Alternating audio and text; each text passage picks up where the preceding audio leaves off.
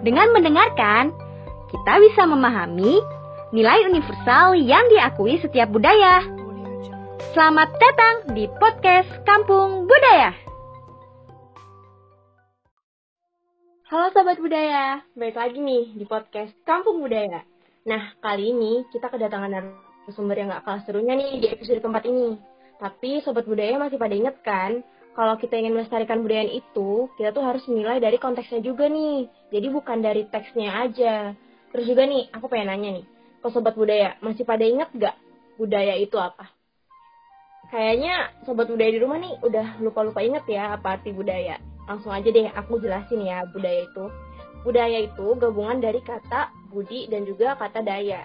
Nah, daya itu artinya kekuatan, sedangkan budi itu artinya akal. Jadi budaya sendiri itu adalah kekuatan manusia yang datang dari Tuhan yang berfungsi untuk menerjemahkan isi hati atau pemberitaan yang ada dalam hati kita gitu loh. Jadi uh, agar penyampaian kita tuh uh, dengan gampang dan mudah diterima oleh orang banyak. Seperti itu sobat. Jadi gimana? Udah pada ngerti kan budaya itu apa? Pasti udah pada ngerti dong. Jadi kalau udah pada ngerti, langsung aja nih. Mungkin sobat budaya di rumah nih udah kepo-kepo siapa ya bintang tamu dan narasumber kita kali ini. Nah, sebelum kita tanya-tanya langsung nih ke bintang tamunya, langsung aja kita persilahkan dulu kepada narasumber kita yang keren ini untuk memperkenalkan diri. Silahkan, Kak.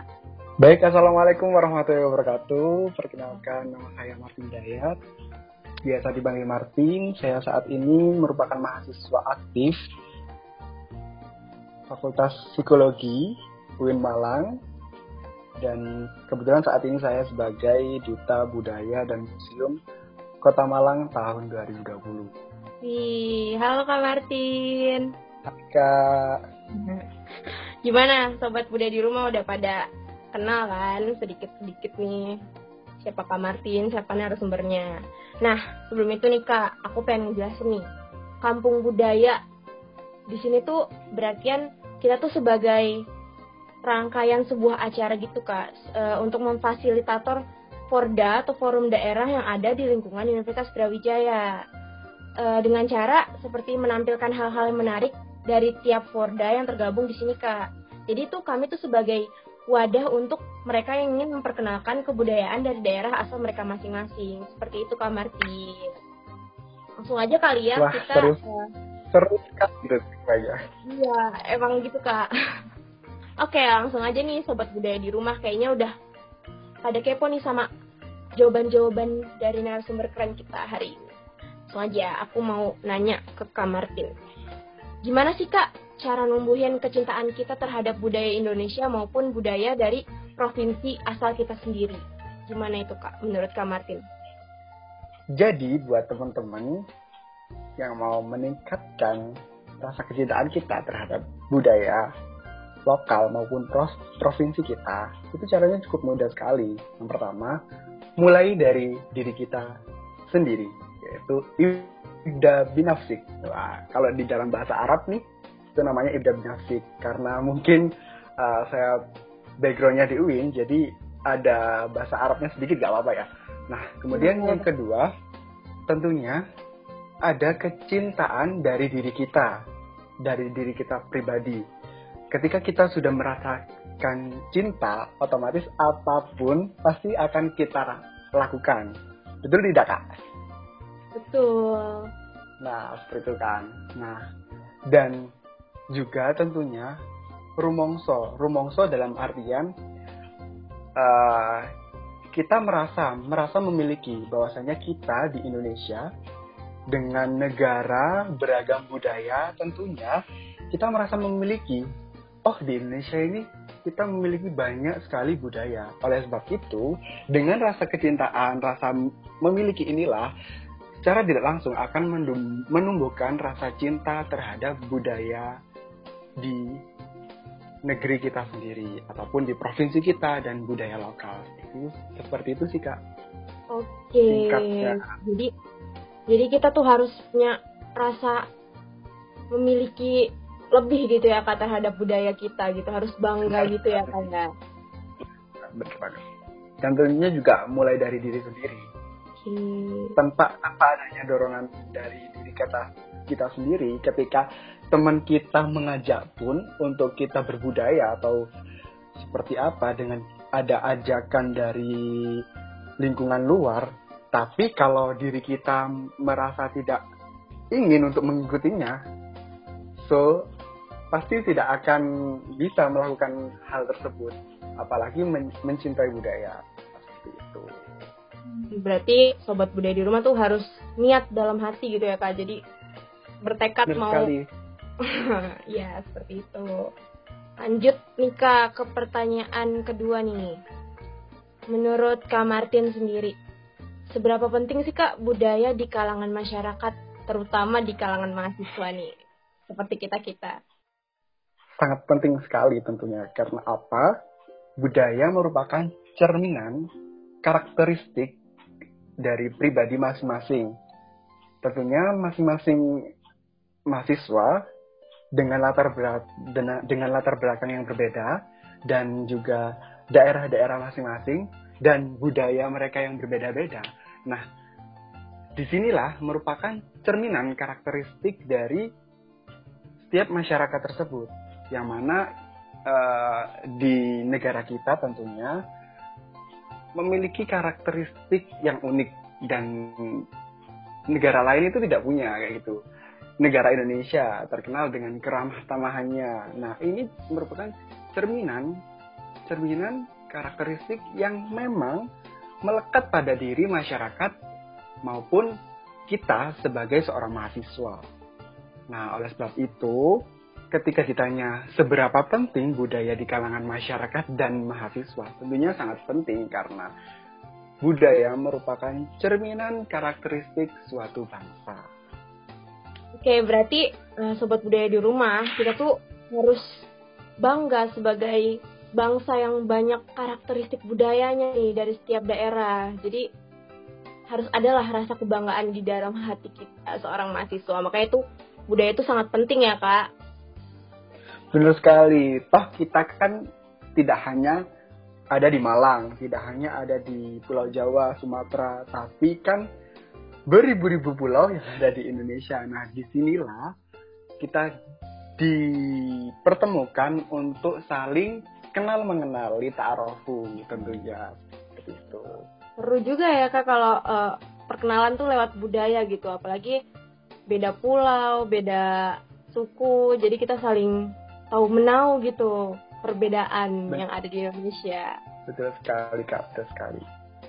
Okay. Karena kalau dari diri saya pribadi, uh, cara saya memperkenalkan budaya lokal yang ada di provinsi maupun di regional, baik di kota maupun di kabupaten sekitar saya, itu caranya juga dengan saya memperkenalkan pada teman saya yang ada di kampus misalnya nih uh, contoh kecil contoh kecil. Ada hmm. aksesoris uh, mungkin yang berbau-bau budaya yang ada di sekitar kita. Contohnya kalau di Malang topeng Malang. Nah itu memang sengaja saya buat di di gantungan-gantungan untuk di flash disk. Nah ketika uh, kita pakai aksen gantungan dengan topeng tersebut pasti teman kita pasti tanya kenapa kok kamu milih topeng? Ya karena ini yang ada di Malang. Nah, seperti itu salah satu contoh realnya uh, yang bisa kita lakukan ke teman kita yang ada di uh, kampus atau di luar sana. Dengan cara sekecil itu pun kita juga bisa memperkenalkan oh ini toh uh, apa yang ada di Malang seperti itu. Apa yang ada di Jawa Timur itu seperti ini. Nah itu hal mudah loh hal sekecil itu pun. Dan juga uh, logat bahasa juga termasuk ya kak ya dalam budaya kan ya kak. Apalagi di Universitas Brawijaya nih. Logat bahasa banyak banget ya kak ya. Betul betul banget betul banget. Oke lanjut ya kak ke pertanyaan selanjutnya nih. Uh, gimana nih kak cara kita untuk melestarikan budaya di saat pandemi COVID-19 seperti ini kak? Kan banyak tuh yang terhalang nih jadi virtual semua gitu. Gimana nah, tuh tentunya tentunya kita harus peka peka dalam artian karena kita sebagai generasi milenial tentunya kita harus memanfaatkan teknologi yang ada. Seperti mungkin kita mengadakan virtual event atau mungkin seminar melalui Zoom. Kalau seminar mungkin uh, seputar kebudayaan sudah banyak yang dilakukan, tapi mungkin kita mengadakan challenge seperti kemarin yang ada di komunitas tari yang kebetulan saya ikuti, itu kami mengadakan uh, semacam challenge untuk lomba tari, tapi itu virtual seperti itu. Hmm. Dalam rangka anniversary dari komunitas tari kami seperti itu. Dan uh, kebetulan hadiahnya pun juga belum terlalu besar sih karena mungkin masih pertama ya, masih event pertama dan kebetulan juga pas waktu lagi pandemi, jadi cukup dengan mengirimkan video, video tari, mereka juga bisa untuk mengeksplorasi budaya. Gitu.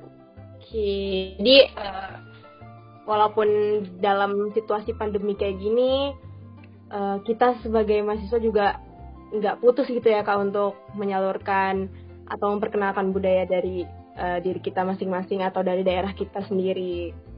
Betul, jadi tetap produktif walaupun di rumah saja tentunya. Betul. Lanjut nih kak ke pertanyaan selanjutnya. Uh, mau nanya nih kak, karakter kan kakak nih uh, duta budaya nih ya kak ya. Nah, karakter yang harus dimiliki kalau mau menjadi seorang duta budaya seperti Kak Martin itu apa-apa aja kak? Yang pertama tentunya kita harus menjadi diri diri pribadi kita masing-masing jangan mau menjadi orang lain. Itu hal yang pertama yang harus kita miliki. Dan tentunya jangan melupakan 3B karena seorang duta itu harus memiliki 3B yang mana brain, beauty and behavior. Tentunya kakak juga tahu kan itu apa saja. Nah, ya. dan selanjutnya kita harus tetap uh, percaya diri. Jadi uh, memiliki kepercayaan diri tentunya. Karena ketika kita sudah percaya kepada diri kita sendiri, otomatis apa pun yang kita lakukan, insya Allah akan dilancarkan. Karena kita sudah percaya bahwasannya apa yang saya lakukan itu memang dari diri saya, bukan dari orang lain, bukan cerminan dari orang lain. Seperti itu. Seperti itu, Kak. Jadi, uh, karakter yang harus dimiliki, ya jadilah diri sendiri, jangan jadi orang lain. Itu ya Pak ya. Jadi sobat budaya dan, nih, kepo-kepo jadi budaya juga bisa. Dan tentunya kita juga jangan melupakan budaya yang ada di sekitar kita tentunya. Kita juga harus cinta budaya karena itu merupakan karakteristik yang utama sebagai seorang duta budaya dan museum selain budaya, tentunya kita harus mengenali museum karena kita di sini juga sebagai duta budaya dan museum. Otomatis hmm. kita harus tahu menau uh, seputar museum, seputar budaya yang ada di wilayah Malang karena kita duta budaya dan museum Kota Malang, jadi harus tahu budaya yang ada di Kota Malang, museum yang ada di Kota Malang, apa yang ada di dalam museum, tentunya tidak hanya satu museum ya, melainkan ya benar sekali. Uh, kita harus tahu misalkan nih kalau misalkan di Museum Brawijaya oh di Museum Brawijaya merupakan uh, museum yang di dalamnya banyak sekali peninggalan-peninggalan bersejarah zaman kolonial Belanda. Tentunya dibuktikan dengan adanya gerbong maut itu kan. Salah satunya ya, Ber berbeda dengan di Museum Empu Purwa kalau di Museum Empu Purwa lebih ke era kerajaan karena di sana terdapat arca-arca kemudian juga benda-benda bersejarah di era kerajaan baik itu kerajaan Singosari, kerajaan Majapahit dan kerajaan Kanjuruhan. Tentunya kerajaan-kerajaan yang pernah menetap dan menguasai wilayah Malang. Dan tentunya satu-satunya museum yang di dalamnya menyimpan tiga atau lebih benda dari kerajaan. Nah, itu salah satunya di Museum Purwa itu karena tidak semua museum loh uh, di dalamnya itu terdapat benda-benda yang dari tiga kerajaan sekaligus. Karena dulunya hmm. memang Malang sendiri uh, diduduki beberapa kerajaan. Oleh sebab itu banyak sekali benda-benda bersejarah yang memang harus kita jaga dan kita rawat. Karena itu sebagai bukti peninggalan bersejarah bahwasanya nanti ketika kita memiliki anak cucu dan generasi setelah kita otomatis mereka akan tahu oh ternyata di Malang itu ada sejarah kerajaan Kanjuruhan ada sejarah kerajaan Singosari ada juga kerajaan Majapahit yang pernah menduduki di kawasan Malang seperti itu. Seperti itu kak. Wah ternyata budaya tuh nggak cuma dari bahasa, nggak cuma dari tarian, ternyata juga dari barang-barang bersejarah juga banyak sobat budaya. Betul. Banget, betul banget. Wah gila ternyata jadi duta budaya tuh harus menghafal banyak ya kayak. Kalau dihafal itu tidak, tapi kita harus mempelajari dan mengetahui tentunya. Jadi hafalnya langsung di luar kepala seperti itu. Karena ketika kita uh, mau mempelajarinya dan mampu secara tidak langsung kita akan mengerti dan sudah di luar kepala seperti itu. Wah, nggak kerasa nih ternyata udah mau di pertanyaan terakhir nih sobat budaya. Oke, lanjut ke pertanyaan terakhir nih Kak. Pesan untuk generasi muda atau calon-calon penerus duta budaya seperti Kak Martin. Apa nih?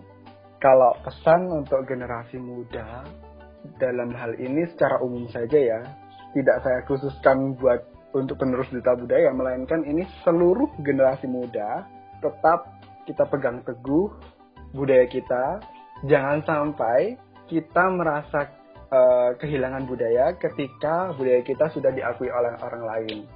Dan kita baru merasakan cinta budaya ketika budaya kita sudah diklaim oleh negara lain. Melainkan tentunya ja, jangan lupakan budaya yang ada di lingkungan kita dan tetap jaga dan lestarikan budaya yang ada di lingkungan Oke, sobat budaya di rumah.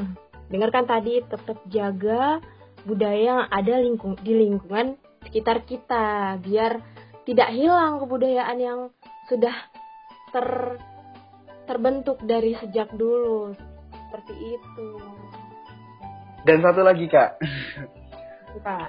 Jadi sebelum kita mengenali budaya negara luar, alangkah baiknya jika kita mengenali budaya yang ada di negara kita pribadi, baru kita boleh mengeksplor negara apa budaya yang ada di negara luar. Jangan malah kita belajar budaya yang ada di negara luar, kemudian ketika budaya kita diklaim oleh negara lain, baru kita seolah-olah berbondong-bondong untuk wah itu bukan budaya kalian dan sebagainya. Jadi jangan seperti itu, melainkan sebelum melangkah ke negara lain, alangkah baiknya kita tamatkan negara kita pribadi seperti itu. Wah, karena sudah banyak ya kak kasusnya ya seperti itu. Iya benar sekali. Dan saya teringat pada salah satu seniman Malang dulu pernah berpesan dalam bahasa Jawa, beliau pada intinya seperti ini dalam bahasa Jawa. Ojo takon koniku sofo, tapi takono iso opokon. Dalam hal ini ketika saya translate dalam bahasa Indonesia, artinya seperti ini. Jangan tanya kamu itu siapa, melainkan tanyalah pada dirimu, bisa apa kamu? Seperti itu. Nah, kutipan uh, kalimat tersebut itu uh, mengisyaratkan bahwasanya kita sebagai generasi muda tentunya uh, agent of change. Nah, harus sebisa mungkin apa yang ada pada diri kita itu kita kembangkan karena sejatinya uh, semua manusia sudah ada potensinya masing-masing. Dan itu pun juga sudah tertanam dalam firman Allah juga. Kalau tidak salah dalam surat At-Tin itu sudah disebutkan lakot holaknal insana fi ahsani takwim jadi sungguhnya Allah itu sudah men telah menciptakan manusia dengan sebaik-baiknya bentuk. Oleh sebab itu kita harus mensyukuri apa yang telah diciptakan oleh Allah dengan cara memanfaatkan potensi yang ada pada diri kita masing-masing. Nah, salah satunya nih buat sobat budaya dengan mencintai budaya di negara kita tentunya dan melestarikannya seperti itu. Dan harapannya dari saya pribadi untuk rekan-rekan kru kru ya kalau dibilang kru atau gimana? Boleh, kreatif kru. lah ya. Ya kreatif nah, ya.